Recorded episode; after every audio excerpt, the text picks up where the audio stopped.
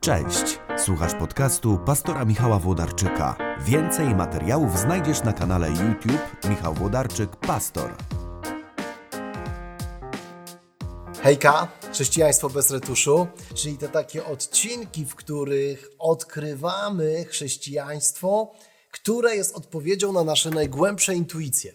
Wiecie, jest coś takiego, że kiedy poznajemy lepiej chrześcijaństwo, to nieraz to wszystko, co nam się wydawało, że nas odpycha, się okazuje, że tak naprawdę to nie jest treścią chrześcijaństwa, tylko jakąś jego karykaturą, a kiedy wczytujemy się w Pismo Święte, poznajemy Boga, czytamy Biblię, to nagle mamy taką refleksję: O, wow, to tu jest dokładnie napisane to, co zawsze myślałem, że tak powinno być. I dzisiaj chyba jeden z takich najtrudniejszych tematów dla tych wszystkich z Was, których denerwują różne odpowiedzi, takie wiecie, wymądrzalskie się odpowiedzi, dlaczego moje dziecko choruje, dlaczego moi bliscy umierają, dlaczego jest tyle cierpienia w świecie.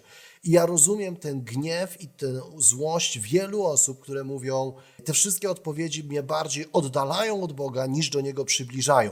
Więc po czołóweczce będziemy no właśnie, no nie wiem, no co będziemy gadać, jak te odpowiedzi nas bardziej wkurzają niż uspokajają. No ale czymś będzie trzeba ten czas po czołówce wypełnić, zadając sobie pytanie o sens cierpienia w świecie. O, ale brzmi. Dlaczego ktoś mnie ochrzcił, chociaż wcale tego nie chciałem? O co chodzi z tą łaską? Czy to normalne, że mam wątpliwości? Czy muszę chodzić do kościoła, żeby pójść do nieba? Skąd mam wiedzieć, że Bóg istnieje? Co się dzieje z człowiekiem po śmierci? Dlaczego moje dziecko choruje? Czy potrzebuję księdza albo pastora, żeby się wyspowiadać? Czy wszystkie przykazania są ważne, czy niektóre mogę ominąć? Chrześcijaństwo bez retuszu. No to jest najtrudniejsze pytanie chyba, e, jakie człowiek sobie może zadać i to pytanie się łatwo zadaje, wiecie, na sali wykładowej. Profesorowie etyki czy te teologii z łatwością zadają może takie pytanie studentom na ćwiczeniach albo studenci swoim wykładowcom, kiedy się rozmawia po prostu o abstrakcyjnym cierpieniu, o problemie Hioba w księdze Hioba, o cierpieniu, które jest odległe i czyta się o nim w podręczniku. Natomiast kiedy cierpienie przechodzi przez nasz dom, kiedy przechodzi przez nasze życie, to wtedy to pytanie ma zupełnie inne znaczenie, e, odpowiedzi mają zupełnie inne znaczenie i wtedy tylko to pytanie jest tak naprawdę prawdziwe, kiedy jest przeżyte, a nie wyczytane. Więc e, skąd to cie, cierpienie? I wiecie, no jest masa teologicznych odpowiedzi, jest masa takich prób właśnie usprawiedliwienia Pana Boga i wyjaśnienia problemu zła w świecie. Natomiast powiem Wam tak, w moim przekonaniu, one wszystkie są niewystarczające.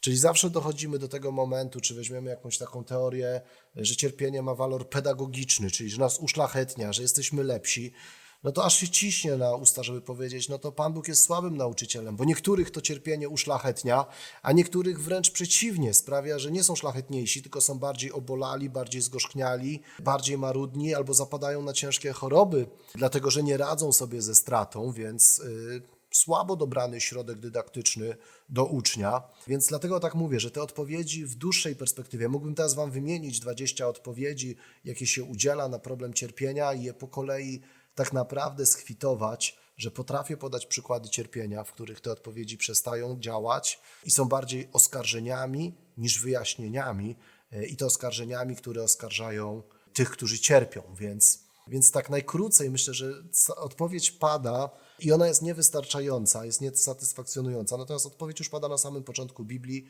Cierpimy, chorujemy, umieramy, płaczemy, ponieważ żyjemy w upadłym świecie. Pan Bóg nie stworzył świata z takim pomysłem, żeby ten świat był zły. Nie stworzył świata z pomysłem, żeby człowiek chorował, umierał i opłakiwał stratę swoich bliskich. Pan Bóg stworzył świat jako zaproszenie do tego, żeby blisko Boga żyć. Natomiast grzech to wszystko spaprał. Człowiek po prostu wybrał pójście swoją drogą i to po prostu przyniosło zniszczenie. Zniszczenie do naszego życia, zniszczenie naszych organizmów, zniszczenie naszych ciał, zniszczenie naszej wieczności, do której byliśmy powołani. I dlatego dzieją się złe rzeczy, bo żyjemy w upadłym świecie. Tak najkrócej. Żyjemy w upadłym świecie i, i Pan Bóg w tym upadłym świecie szanuje też naszą wolność. Czyli też cierpimy, dlatego że Pan Bóg nie zatrzymuje innych ludzi w czynieniu zła, a my czasami jesteśmy ofiarą tego zła.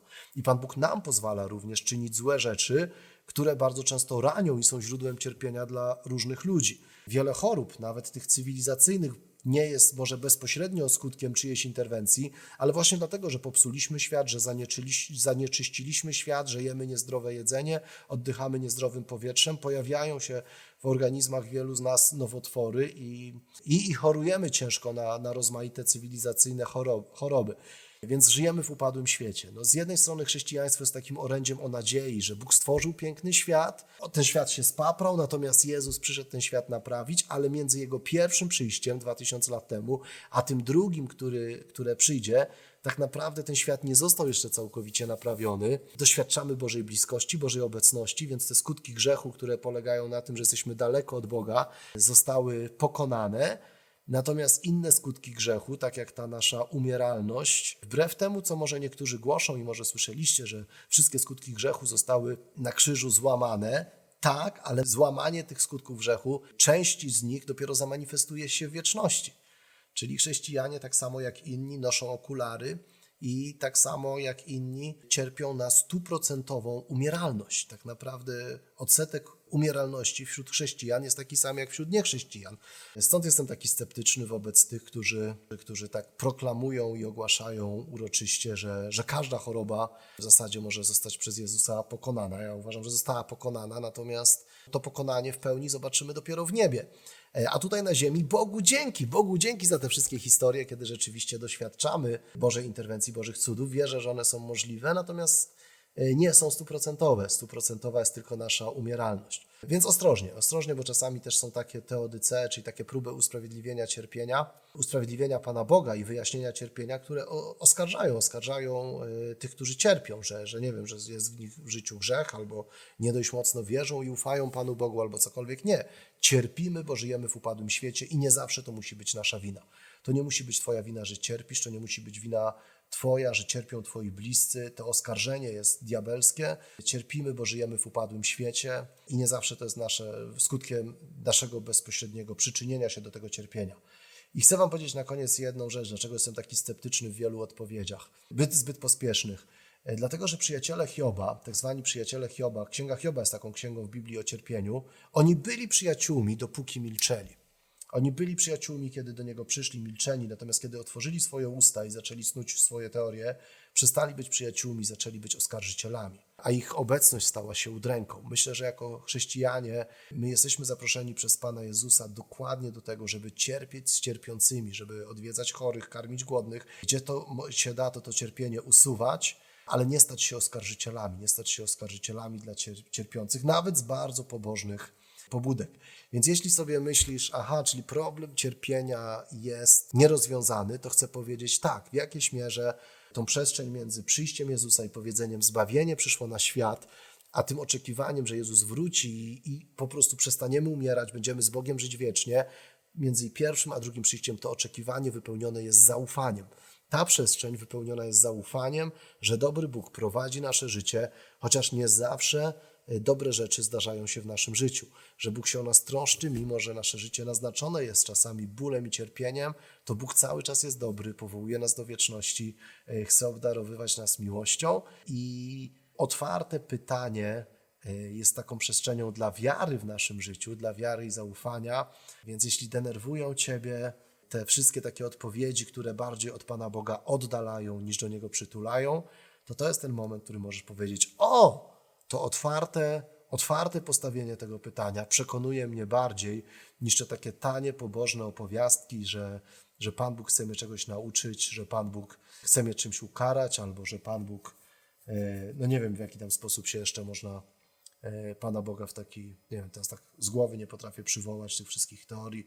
Może dlatego nie przywiązuję do nich dużej wagi, bo, bo one nie wytrzymują. One nie wytrzymują ciężaru i ogromu cierpienia, z jakim spotykamy się w naszym życiu. Natomiast im większe cierpienie, tym większa potrzebna wiara i zaufanie, że dobry Bóg trzyma nasze życie w swoich rękach i z tym zostańcie. I nie czujcie się, nie wiem, winni albo odpowiedzialni za rzeczy, które, które dzieją się tylko dlatego, że żyjemy w upadłym świecie. Bóg cały czas jest dobry i bardzo Cię kocha. Jeżeli komuś może się to przydać, to wyślij mu link do tego filmu. E, Jeśli podoba się Tobie to, co mówię, to zasubskrybuj ten kanał. Dzięki, że jesteście.